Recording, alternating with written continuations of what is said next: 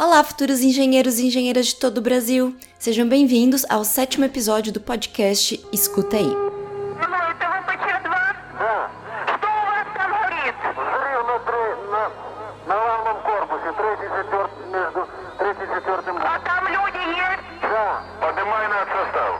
Bom, nesse episódio a gente vai dar continuidade à nossa entrevista com o Marcos do Amaral, né, que estava falando sobre Chernobyl e energia nuclear e um monte de coisa legal. Mas antes de continuar, o professor Paulo tá aqui para dar uma explicação breve sobre como que funciona uma usina nuclear e um reator nuclear, porque nesse, nessa parte da entrevista, né, o Marcos vai falar bastante sobre esse assunto. Então, para que vocês entendam melhor do que, que ele está falando, o professor Paulo vai dar essa explicação para gente, ok? Olá, Larissa. Olá, engenheiros, futuros engenheiros, né? Eu, eu sou o professor Paulo, eu sou engenheiro de alimentos, sou mestre também em engenharia de alimentos. Mas, pois bem, pessoal, como que funciona uma usina nuclear? A explicação vai vir basicamente em duas partes. Primeiro eu vou explicar a estrutura e depois eu vou explicar a reação da energia nuclear, tá? A usina nuclear por si, a estrutura, tem o primeiro reator, que tem algumas barras de urânio que ficam localizadas na parte de baixo e na parte de cima fica água, fica uma água que ela acaba sendo aquecida por conta desse urânio, né? A reação para aquecimento vai ser explicada daqui a pouquinho. Essa água que foi aquecida, ela chega a mais de 300 graus, tá, pessoal? Fica muito quente. Porém, olha só que interessante, ela não evapora. Ela não evapora porque tem ali perto uma bomba a uma pressão muito, muito alta que faz com que essa água permaneça em estado líquido, tá bom? Essa água vai até um segundo reator através de um cano, com o detalhe de que essa água não chega exatamente a entrar nesse segundo reator. Esse segundo reator tem apenas água, a água que está a uma temperatura, vamos dizer, temperatura normal. E essa água aquecida, ela troca calor com essa água que está nesse segundo reator. Essa segunda água desse segundo reator, ela sim vai acabar evaporando, porque ela vai atingir uma temperatura acima dos 100 graus Celsius, né? Obviamente vai gerar vapor, e esse vapor é aquilo que vai fazer a turbina da usina nuclear girar, e esse movimento que a turbina faz é aquilo que gera a energia da usina nuclear. Essa água que passou pelo cano e aqueceu a segunda água vai acabar voltando até o primeiro reator, enquanto essa água que evaporou, vocês têm que levar em conta o seguinte, pessoal, essa segunda água ela é puríssima, tá? Não tem nenhuma impureza nela. Essa água evaporada vai até um terceiro compartimento, que é um condensador. Através desse condensador passa outra água, só que não entra em contato direto com essa água evaporada. A água que passa por esse condensador, ela está a uma temperatura normal, né, vamos dizer seus 20 graus mais ou menos, e esse vapor vai acabar voltando ao estado líquido, porque ele vai perder calor para essa água que estava a 20 graus. Dessa forma, essa água vai ficar circulando ali no nosso reator, tá? Essa água vai ficar indo continuamente desse segundo reator até o condensador. Voltando ali para o nosso primeiro reator com o urânio, né, pessoal? Essa água que foi aquecida pelo urânio, vocês têm que levar em conta que ela não pode entrar em contato com a água pura, tampouco pode ser ela a água a fazer a turbina girar, pois essa água está totalmente contaminada pelo urânio que fez aquecer, né? Agora, pessoal, voltando para a parte do aquecimento, né? Como ocorre toda essa reação da usina nuclear, pessoal? Lembram que eu falei das placas de urânio que ficam na parte de baixo desse primeiro reator? Nós temos vários e vários átomos de urânio ali dentro, né? É, vocês provavelmente já ouviram o termo urânio 235. Por que, que tem esse nome de urânio 235? O urânio é um elemento químico que tem 92 prótons e 143 nêutrons. O núcleo de um átomo é composto justamente pelos prótons e pelos nêutrons. Ou seja, se você somar 92 prótons mais 143 nêutrons, a gente chega a 235. É daí que vem o nome popular urânio 235. Então, como ocorre a reação? O núcleo de um átomo de urânio, quando ele é quebrado, Pessoal, libera uma energia muito grande, muito grande, tá? Isso para apenas um único átomo. Quando a gente parte o núcleo em dois, ok, pode acontecer uma quebra irregular, pode ir uma quantidade de prótons para um lado, pode ir uma quantidade de nêutrons para o outro. Porém, alguns nêutrons acabam escapando sozinhos. E o que esses nêutrons que escaparam sozinhos vão fazer? Eles vão ficar livres, pessoal. Pensa como se a gente estivesse numa grande mesa de bilhar em que a gente deu uma tacada em uma bola e essa bola foi para alguma direção aleatória. Ela foi e se chocou com outra bola. O que aconteceu com essa outra bola que recebeu esse impacto, né? Ela vai e começa a se mexer, sabe-se lá para qual direção. Com os nêutrons que estão soltos, é exatamente a mesma coisa. Esse nêutron foi, colidiu com outro átomo de urânio e ocorreu a quebra de mais um núcleo, que liberou mais alguns nêutrons Sabe-se lá quantos nêutrons são liberados, tá, pessoal? Pode acontecer de liberar dois, três, talvez cinco nêutrons por quebra. E esses nêutrons vão se espalhando e vão causando uma reação em cadeia. Então, é daí que vem a energia que vai acabar aquecendo essa água, que vai gerar todo esse processo para até gerar a energia da turbina. Né? É, é daí que vem o nome de energia nuclear. Essa energia é nuclear porque ocorre a quebra do núcleo do átomo de urânio. Então, você me pergunta, tá, mas essa, essa reação ela não vai parar nunca? É, vai continuar acontecendo de forma contínua? Essa água vai aquecer continuamente? Na verdade, na teoria seria isso. Na prática, felizmente, nós temos alguns mecanismos de segurança que atuam nesse primeiro reator. São algumas placas que ficam entre essas placas de urânio. Quando o reator está superaquecendo, quando ele está atingindo uma temperatura muito mais alta que o desejável, essas placas descem e bloqueiam uma placa de urânio da outra placa de urânio. Com esse espaço limitado, as placas não vão agir entre si e os átomos vão parar de trombar uns com os outros, né? fazendo com que essa reação fique é, estabilizada e daí a água que está lá dentro pare de ser aquecida de forma contínua. Basicamente, é uma explicação um pouco longa, né, pessoal? Mas ainda assim, essa é a forma mais simples que a gente pode explicar como um reator de uma usina nuclear funciona a princípio. Muito obrigada, professor Paulo. Bom, agora nós podemos retomar a nossa entrevista, pessoal.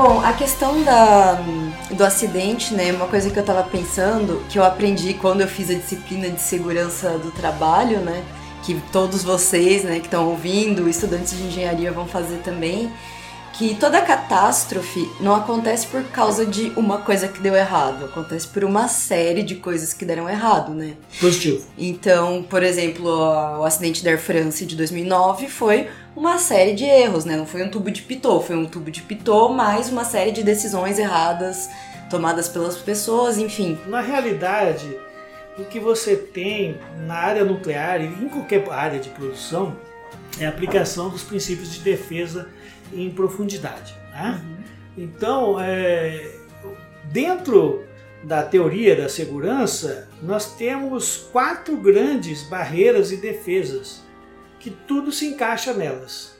Nós temos os controles de engenharia. Né? Os controles de engenharia envolvem intertravamentos, envolvem o projeto inerentemente seguro, eventualmente. Né? Eu dou um exemplo: em os nossos reatores tipo PWR, se acontecer uma, um aumento da, da temperatura que produza vazios, quer dizer, a água se evapore, a potência ela automaticamente é, é derrubada. É, é um projeto inerentemente seguro, é característica do projeto do PWR. Então, se você tiver um grande vazio, número de vazios, você perde potência, cai potência. E precisa de ter algo mais denso para poder fazer a produção da própria potência. Segundo, esse é um controle de engenharia. Né? Outros controles de engenharia, por exemplo, é disjuntores. Outros controles de engenharia são, por exemplo, labirintos, né? que bloqueiam, porque a radiação não faz curva, ela espalha, mas não faz curva. Então, você colocando labirintos, você impede que a radiação atinja determinados pontos, é, e assim por diante. Depois desse controle, que é o mais efetivo, no nível de projeto mesmo, de, de, de, você tem o controle administrativo, que são os controles de chave para entrar numa chave, num local, para acionar um determinado equipamento, para fazer apertar um botão, você tem que ter uma autorização. Você precisa ter uma licença de trabalho, você precisa ter uma licença de acesso, você precisa ter determinados privilégios, você tem é, procedimentos que norteiam, são controles administrativos. Você tem que seguir o procedimento. Aí você tem o terceiro nível, que é o controle cultural, que é o seguinte: a cultura da pessoa faz com que ela haja de forma segura naturalmente, que ela quando esteja no local, ela faça um reconhecimento da situação, que ela tenha uma atitude questionadora, entendendo que ela sempre fique desconfiada, não desconfiada da honestidade das pessoas, mas desconfia porque todo mundo erra. E uhum. se todo mundo erra, você não pode confiar inerentemente na pessoa. Você tem que duvidar sempre, ter aquela dúvida saudável. Será que essa pessoa não errou? Não é má fé. Má fé é outra coisa. Mas se a pessoa errou, ela te coloca em problema. Então você tem que sempre checar, verificar.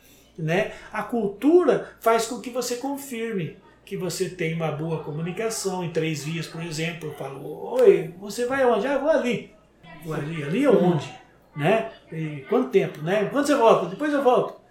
Eu vou ali e volto já. Isso não é informação. Pô, você não sabe onde que o cara vai estar e, e, e quanto tempo que é já. Né? Então, a comunicação em três vias, vai, olha, eu vou em tal lugar, volto em dois minutos. Positivo, positivo. Você vai em dois lugares, em tal lugar e volta em dois minutos. Positivo, você confirma. Então, três vias de comunicação excelente. Ah, os militares usam muito o alfabeto fonético. Eu defendo isso. Né, Papa, Mike, Alpha, Bravo, Charlie, uhum. Delta e, e, e, os aeronautas também. E na usina nuclear nós também utilizamos. Nas boas usinas. Né? E no Brasil usamos. E, então, cultura é fundamental. Tá? Mas tem um último, e depois eu falo disso, tem um último que é o controle supervisório, de supervisão, que é a atuação da supervisão em cima. Quer dizer, se a supervisão é importante, é mas se um trabalho para acontecer tem que ter supervisão em cima, então tem algo errado nessa equipe de trabalho. A supervisão é para verificar, fazer o coaching né, de cada um, verificar se a pessoa está no caminho certo, instruir, orientar, educar, treinar. Tudo isso é coach.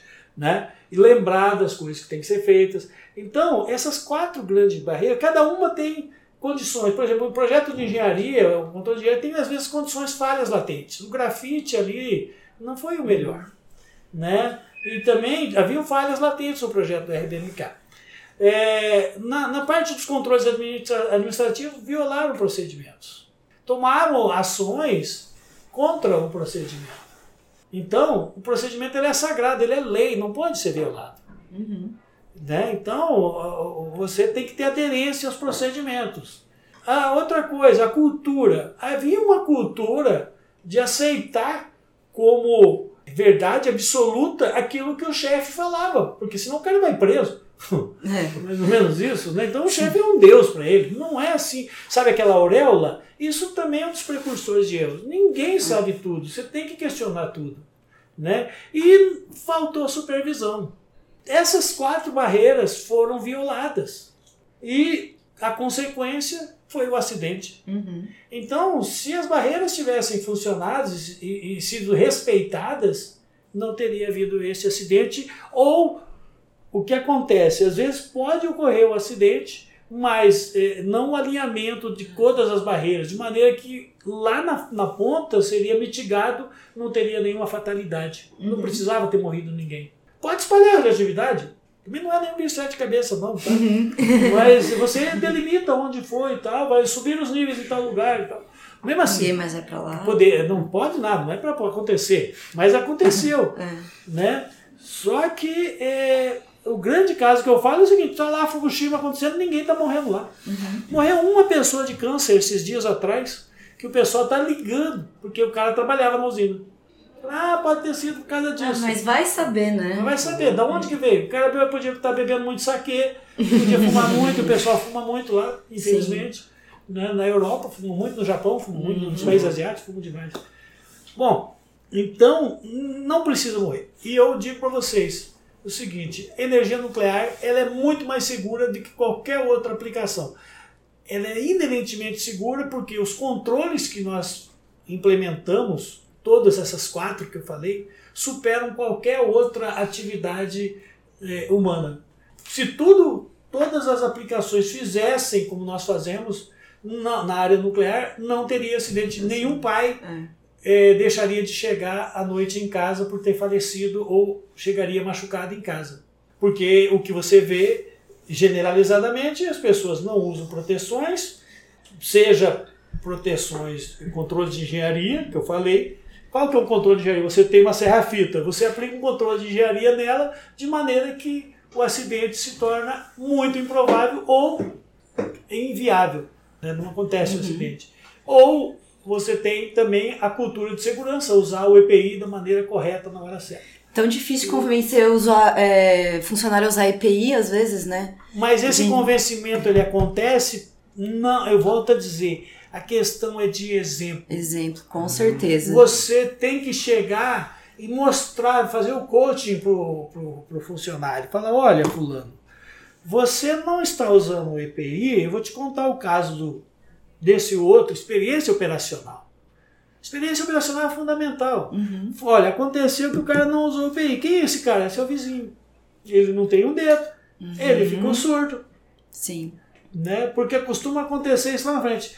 E tem mais, eu sou o chefe aqui, eu quero que vocês usem. Eu tenho que usar também. Opa! Com certeza. Com certeza. Eu, sou, eu tenho que dar um exemplo. É. Ó, eu sou. Então, cultura de segurança, ela é fundamental. A cultura de segurança, ela é um conjunto de valores, crenças e valores que são produzidas pela liderança maior uhum. e que são internalizadas por toda a força de trabalho assumidas por elas mesmo como um valor extremamente forte, poderoso e que vai fazer bem a todos. Então, essa cultura de segurança, ela é top-down, ela é de cima para baixo.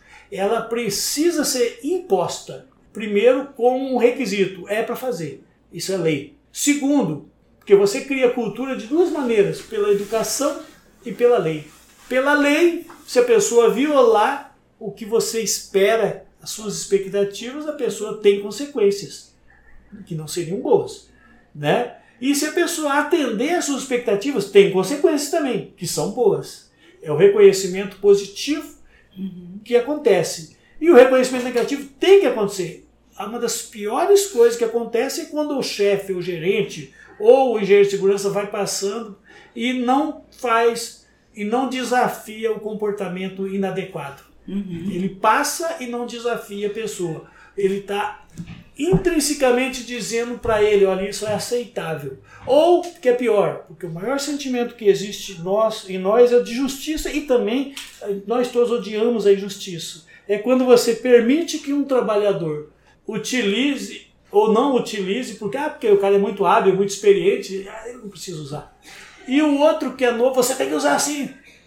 Normalmente é o contrário, né? Os mais experientes que acabam sofrendo mais acidente porque são muito confiantes e tomam menos cuidado. Esse é o tipo né? de ocorrência é de acidentes. Merda. Existe, aí tem, a gente entraria numa outra curva, né? Uhum. De acidentes baseados em habilidades, né? O cara sabe de tudo. Mas, então é isso. Na área nuclear, nas usinas nucleares, nós utilizamos todos esses conceitos de segurança. E não só no Brasil nós cooperamos com outras usinas. E é o que eu exatamente vou verificar. E quando eu vou verificar, eu falo para o cara: você deveria estar fazendo isso, isso, isso. Uhum. Ou eu falo para. É, é, e aí a gente faz a revisão de todos os parâmetros de segurança dentro de um time internacional nessas revisões de segurança que a gente faz. Eu não faço no Brasil, faço fora do Brasil, porque eu sou brasileiro. Né? É, não, não, reviso a segurança da, das instalações brasileiras. Outros vêm de fora para uhum. revisar a segurança das instalações brasileiras. Interessante. Mundo, né? Com relação ali aos reatores RMBK. RBMK.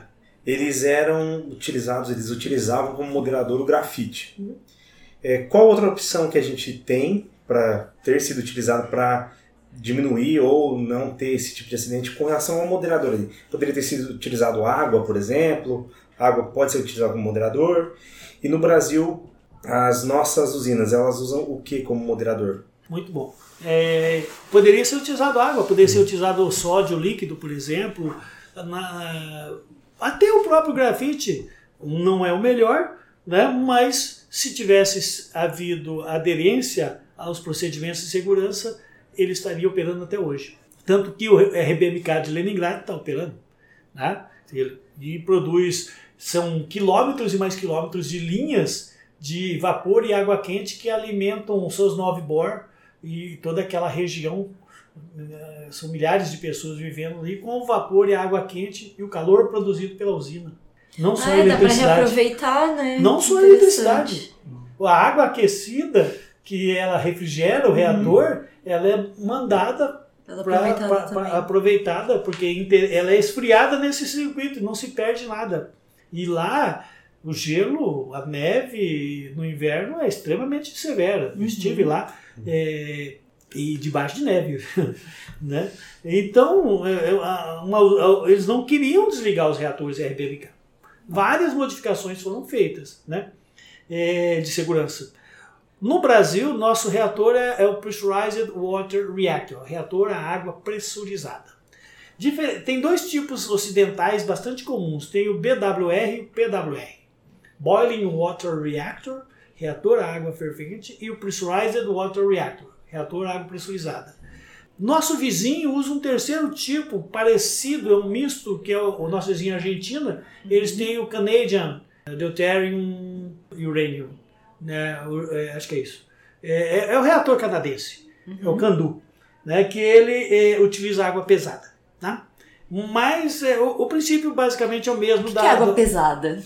A água pesada é um hidrogênio. É, é o isótopo. É o isótopo do tá. hidrogênio. Uhum. H2O tem um, ele é enriquecido com hidrogênio 2.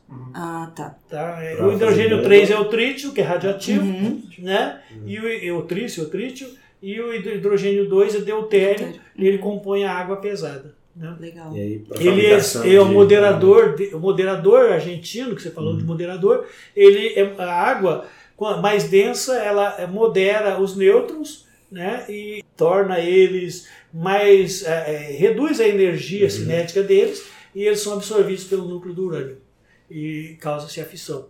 Né? Então, e essa fissão é, ela ocorre inclusive com o, urânio 238. Né? O, o, grau de enriquecimento é diferente, a situação é diferente. No nosso caso, PWR, nós usamos o urânio 235 para a fissão. O urânio que vai produzir, eh, a maior parte, na verdade, é urânio 238. Mas tem uma, uma fração de enriquecimento de urânio 235 de 2 a 3, até no máximo 4% de urânio 235. O restante 238. O urânio 235 ele recebe a, a, água funciona como moderador de, de, dessa energia cinética dos nêutrons, através da colisão dos nêutrons com os prótons do núcleo de hidrogênio, ele vai perdendo energia na água, energia cinética de velocidade, e aí torna ele possível de ser absorvido dentro do núcleo do urânio 235. Quando ele entra ali dentro daquela balanceada e causa a quebra do núcleo do átomo, liberando dois a três prótons fissão. ali, liberando um produto de fissão aqui, seja um C77, um criptônio, qualquer outro, e, e, outro produto de fissão aqui, e os nêutrons que vão promover. É, então, para cada nêutron, você tem dois a três novos nêutrons produzindo novas fissões. Então, você tem uma exponencial aí produzindo. E aí você tem o controle dessa geração de nêutrons que nasce e a geração de nêutrons, entre aspas, que morrem, que são absorvidos, e você estabelece a criticalidade em diferentes patamares de energia. Você pode ter ele crítico a 0% de produção de energia térmica, você pode ter ele a 100% de produção de energia térmica de acordo com o projeto, ele está crítico. Então essa criticalidade é o seguinte, o número dos nêutrons que entram é igual ao número dos nêutrons que saem, que sobrevivem, né? digamos assim. De maneira que você tem ele steady state, quer dizer, o estado estável. Né? Então você tem a produção de energia continuada. É isso que acontece nos nossos reatores PWR. Diferente do RBMK, o nosso diferente do PWR, o Boiling Water Reactor também ele ocorre parecido com o, o, ele é moderado por água, tá? Mas no topo do reator tem uma produção, um separador, ele tem um de, de vapor, e ali você tem a produção de vapor. Do próprio reator sai direto para a turbina o vapor do topo. Né? Então o gerador fica dentro do reator. Gerador de, desculpa, gerador de vapor. Fica dentro do reator. No caso do PWR, nós temos um circuito primário, onde você tem. ele fica pressurizado, por isso Pressurized Water Reactor, o reator pressurizado, a 157 atmosferas. Então ele entra com é, uma temperatura de cerca de 280 graus na entrada e ele sai na saída do reator com 320 graus. Esses 40 graus você tem que levar em consideração que eles não são a temperatura ambiente, são 40 graus a 157 atmosferas. Então a pressão vezes a temperatura, volume, volume constante, porque a água é mantida líquida, uhum. tá? PVT, né? PVT, PVI, PI, VI, TI, Uhum. PO, VO, TO, né? Uhum. Então você tem é uma produção enorme de energia. Você pode fazer esse cálculo aí, 40 graus de, de, de gradiente de temperatura na entrada e na saída. E aí ele vai e chega no gerador de vapor. Lá no gerador de vapor tem uma água secundária que vem e entra e os tubos trocam esse calor. Né? E, e essa água se transforma no topo do gerador de vapor, vapor e vai para a turbina. E lá na turbina ela roda a turbina e se condensa, retorna, mas é uma água não radioativa. Uhum. Então você tem o circuito primário radioativo, é, que ele é ativado quando passa pelo núcleo, um circuito secundário não radioativo e um circuito terciário que faz essa condensação. Então são três circuitos dentro do PWR. Então eu, eu particularmente considero o mais seguro de todos, e ele é mesmo, né? Ele não tem tanta eficiência quanto um BWR, que é ciclo direto, né? mas ele é muito mais seguro e ao mesmo tempo ele te dá uma tranquilidade muito maior de trabalhar. Ele não é tão nervoso, né? E, então é esse, essa é a diferença. O nosso moderador, nós tivemos uma sorte muito grande. Nós, não sei se foi sorte ou foi escolha sábia dos engenheiros brasileiros. Nós escolhemos o PWR. Na Rússia, esse, por exemplo, que eu estou indo verificar lá, que vai entrar em operação é, é, num país da Europa, ele é um VVR, que é um, uma geração 3, que é um novo modelo. Ele sucedeu ao RBMK, que é praticamente um PWR modificado. Só que o gerador de vapor deles é horizontal tal, tem umas modificações. É, então, Marcos, isso que eu queria saber, né? Porque vocês estão falando de moderador, mas tal, o que, que o moderador faz exatamente? Tem como dar uma, uma resumida, tipo, uma visão geral de como funciona esse reator? Porque já, você já deu uma visão geral, né, do, desse aqui do Brasil e o RBMK, né? Pois é, como, eu... que, como que ele funciona e o moderador é o quê? Para ele não não, o moderador ele faz o quê? Não ele modera a energia, a velocidade, a energia cinética. Quando os nêutrons são. Eu falei que saem dois a três novos nêutrons de uma uhum. fissão nuclear. A fissão é a mesma, dentro uhum. do urânio. Tá? Quando eles saem, eles saem com uma energia cinética muito alta. Sim. Então essa partícula, ela é, não teria como, com essa energia, ele entrar dentro do urânio e causar novas fissões, ou a eficiência seria muito baixa. Então, o que, que se faz? A gente termaliza. Uh, chamada, ter, termalizar é um termo utilizado para pegar o nêutron e colocá-lo à energia da temperatura ambiente de 22,5 uhum. graus Celsius. Energia cinética correspondente a essa velocidade. Então você freia ele ah. para que ele possa ser absorvido. E essa, esse, esse frenamento ele ocorre no processo de colisão tipo bola de bilhar. Uhum. Você tem um núcleo de grafite, no caso do RBMK. No nosso caso, a, o núcleo da água, uhum. né, que tem um próton. O grafite é leve também. Então, são materiais leves que são utilizados é, para é, o polietileno. Você põe, polietileno não é, esqueci o nome. É o polietileno também serve de moderador. Densidade 1, né? praticamente, é muito próxima da água. Né? E você tem bastante material hidrogenado. São núcleos de hidrogênio. Então ali ele faz colisões tipo bola de bilhar. A cada colisão ele dá perde uma. velocidade. Perde velocidade. Ele, ele vai, vai perdendo energia até chegar lentinho e ser absorvido pelo núcleo do, do núcleo do urânio, do elemento urânio. Basicamente essa é a função dele. de novo e formando outros. É, ele vai funcionar. Uhum. A partir daquele núcleo de urânio que ele entrar ali, ele vai ser. Tem três possibilidades. Ele pode, ele pode ser absorvido, ficar radiativo e se transmutar e não fissionar. É, ele, pode, ele pode bater e sair, né? Uhum. ele pode entrar e um outro sair. Né? Então, quer dizer, na verdade, é, é, pode ocorrer a fissão e pode ocorrer o espalhamento dele puro e simples. Que a gente chama espalhamento elástico, espalhamento inelástico. Nesse caso ali, o que a gente quer é que ocorra a fissão, para Uhum. que a produção de energia aconteça. Né? Porque nesse espectro de energia, quando quebra o núcleo, você tem radiações ionizantes, você tem radiações sonoras, você tem radiação, eh, todo o espectro de radiação, e você tem o maior deles é na faixa do calor, que vai aquecer essa água. Que coisa, eu achei que pra ocorrer a fissão, é, ele tinha que estar rápido, mas então não. Não, ele tem que ele é termalizado. Não, existem reatores rápidos também. Ah, Aí é depende questão tipo do, de projeto. reator. Você Tá. tem reatores rápidos, você tem fast breeders, que a gente fala, né? é, alimentados rapidamente, Uhum. né? E você tem também é, é, reatores intermediários, né? MOX, que a gente fala que pega vários eh, elementos combustíveis junto a tudo num só, usados, né? E você tem também um, um reator eh, térmico. O nosso reator é um reator térmico, Uhum. né? que ele utiliza o, o nêutron térmico na fissão.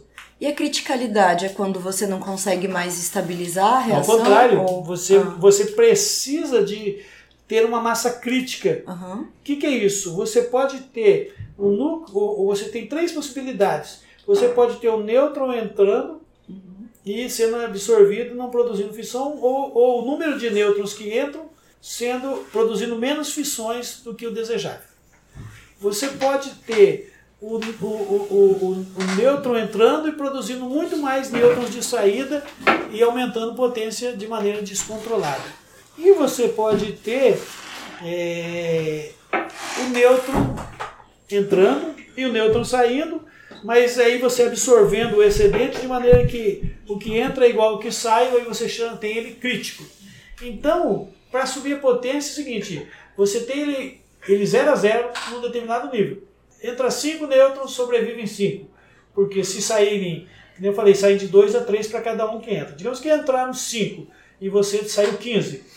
Você quer mantê-lo crítico, então você absorve você absorve aqueles nêutrons em materiais normalmente que absorvem nêutrons, tipo boro, né, o zircaloy, e você absorve esses 10, você fica 5 a 5.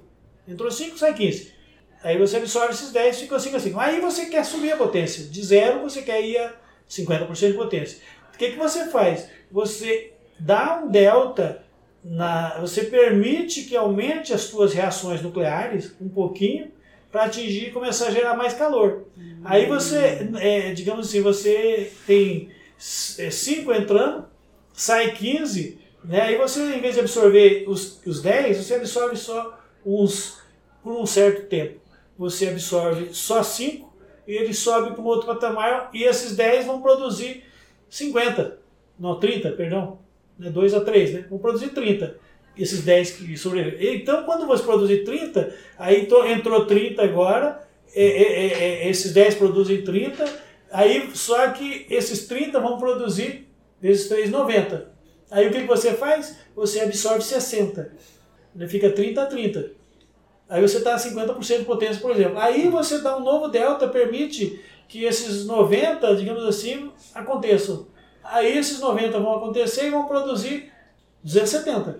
Esses 270 vão entrar e você vai ter a produção de três vezes mais. Aí você faz o quê? Você absorve o excedente a, a 3 vezes 270, quanto é que dá? Faz a conta aí. 3 vezes 270? É. A total é 810. Isso. Você absorve a diferença para 270. 810 menos 270. 540. E. De bola. Aí você absorve isso daí. É, é, é porque quando eu, como eu estou pensando aqui, para fazer a conta que é difícil. É mais fácil você fazer para mim. Então, aí ele, esses é, é, 510, né? 540. 540 que vão ficar, É. Isso, a diferença. esses 540 vão ser absorvidos. Então vai ficar sempre 270 entrando, 270 saindo a 100% de potência. Grosso modo é assim que funciona. Então ele está crítico. O reator crítico é isso. Você mantém a massa crítica dele, você mantém a criticalidade dele num determinado nível de potência. Quando você tem o reator supercrítico, não é bom. O reator supercrítico vai produzir superpotência, super energia, superaquecimento, e aí que você tem o, o, o processo de derretimento do elemento combustível. Ele sai, aí a gente entra no aspecto de, de ebulição nucleada, ele para de transferência de calor pelas varetas dele para a água, ela deixa de ser nucleada, né, e forma um filme e gera um gap, aumenta o calor, derrete e tal. Aí é problema de física nuclear mais avançado. Pô. É, mas, é, com engenharia nuclear, né? É, mas a, a, esse é o processo. Simples assim. Né? Bem simples. Bem simples. Poxa, que Mas é, legal. do ponto de vista de segurança, torna a dizer, o caminho para nós é, termos é, o arre- o arrefecimento do efeito estufa, o con- controle Uhum. positivo do que está acontecendo que hoje nós não temos, Sim. passa pela produção de energia. O carro elétrico é ótimo. Agora, quem que vai fornecer energia para carregar as baterias? É. Vai ser Uhum. uma usina queimando carvão, é. ou óleo diesel, ou uma hidrelétrica, ou um- um- um- uma eólica, ou uma solar. Eu defendo que sejam, ou nuclear, que sejam nucleares, eh, solares, eólicas e, e hidráulicas. Porque eu sou contra a energia térmica queimada. Uhum. Apesar de que existem controles de engenharia também, mas você é sempre o mais impactante de tudo. A pior energia que existe é aquela que não existe. A energia mais cara que existe é a que não tem. Né? Então a, a engenharia está aí para isso, para a gente trabalhar e fazer o controle das coisas. E de uma maneira otimizada sempre. Né? Então o Brasil ele é rico em urânio, domina todo o ciclo. A energia nuclear tem aplicação em todos os campos da, da vida humana. É fundamental que nós mantenhamos essa expertise, essa es- é, essa esperteza, né? Essa É conhecimento, habilidade, né, conhecimento. Há pouco você comentou sobre é, processos, né? Como se fosse um processo produtivo, né? Então a, a intervenção humana ali. Como que está hoje essa questão da, da automatização de uma, de uma usina nuclear, né? Se é necessário muita intervenção humana no processo produtivo da energia por meio da, da energia nuclear ou se, se hoje já está bem automatizado, se como está funcionando isso hoje? Bom, nós temos diferentes graus de automatização. Temos usinas que, no caso de Angra 1, tem aquela, parece uma nave né, espacial. Você tem outras usinas que você tem um computador grande e um telão, onde você controla todos os parâmetros. O grau de automatização é cada vez mais crescente. Angra 1 é menos do que Angra 2, Angra 2 eh, será muito menos do que Angra 3. Angra 3 terá toda a instrumentação digital, né, para vocês terem uma ideia e um, um grau de controle muito mais bem elaborado. O que não faz, não, não significa que uma usina é melhor que a outra. Significa que a quantidade de recursos que você vai colocar numa é diferente da recursos que você vai colocar no outro. Então, numa usina tipo Angra 1, você tem lá um, determinado corpo técnico e ele tem lá os painéis que ele tem que monitorar os controles, os operadores. Eles, os operadores têm muito mais controle manual do que numa usina como Angra 2 e do que vai ser numa usina de Angra 3. Os controles serão mais automatizados. Os automatismos substituem o ser humano.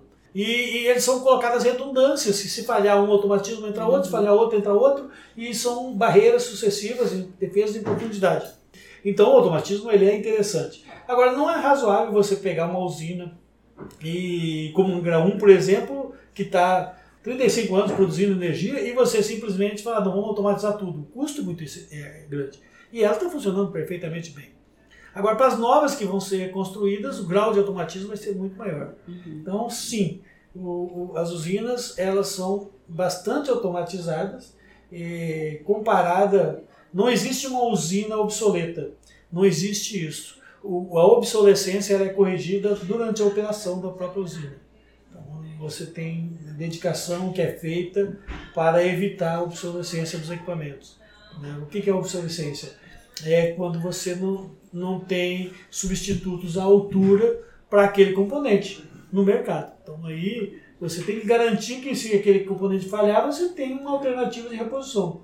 Então, agora, se ele está obsoleto, você não encontra spare part ou sobressalente para isso. É, tem todo um trabalho de gestão em torno disso daí, chamado aging, que é envelhecimento, processo de, de, de envelhecimento. A área nuclear ela é uma referência em termos de segurança para qualquer atividade Uhum. nacional. Seria importantíssimo que os engenheiros de segurança botassem um olhar no que é feito na área nuclear. E eles são bastante receptivos. Né? Eu trabalhei lá, eu conheço as pessoas que estão lá e me orgulho de, de ter convivido com eles, eles ainda estão lá.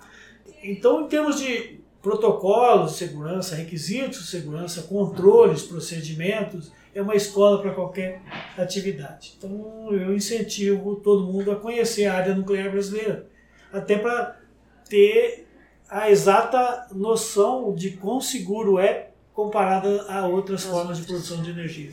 E ó, gente, os estudantes de engenharia aí, né? Qualquer engenheiro pode se especializar em engenharia nuclear depois, né?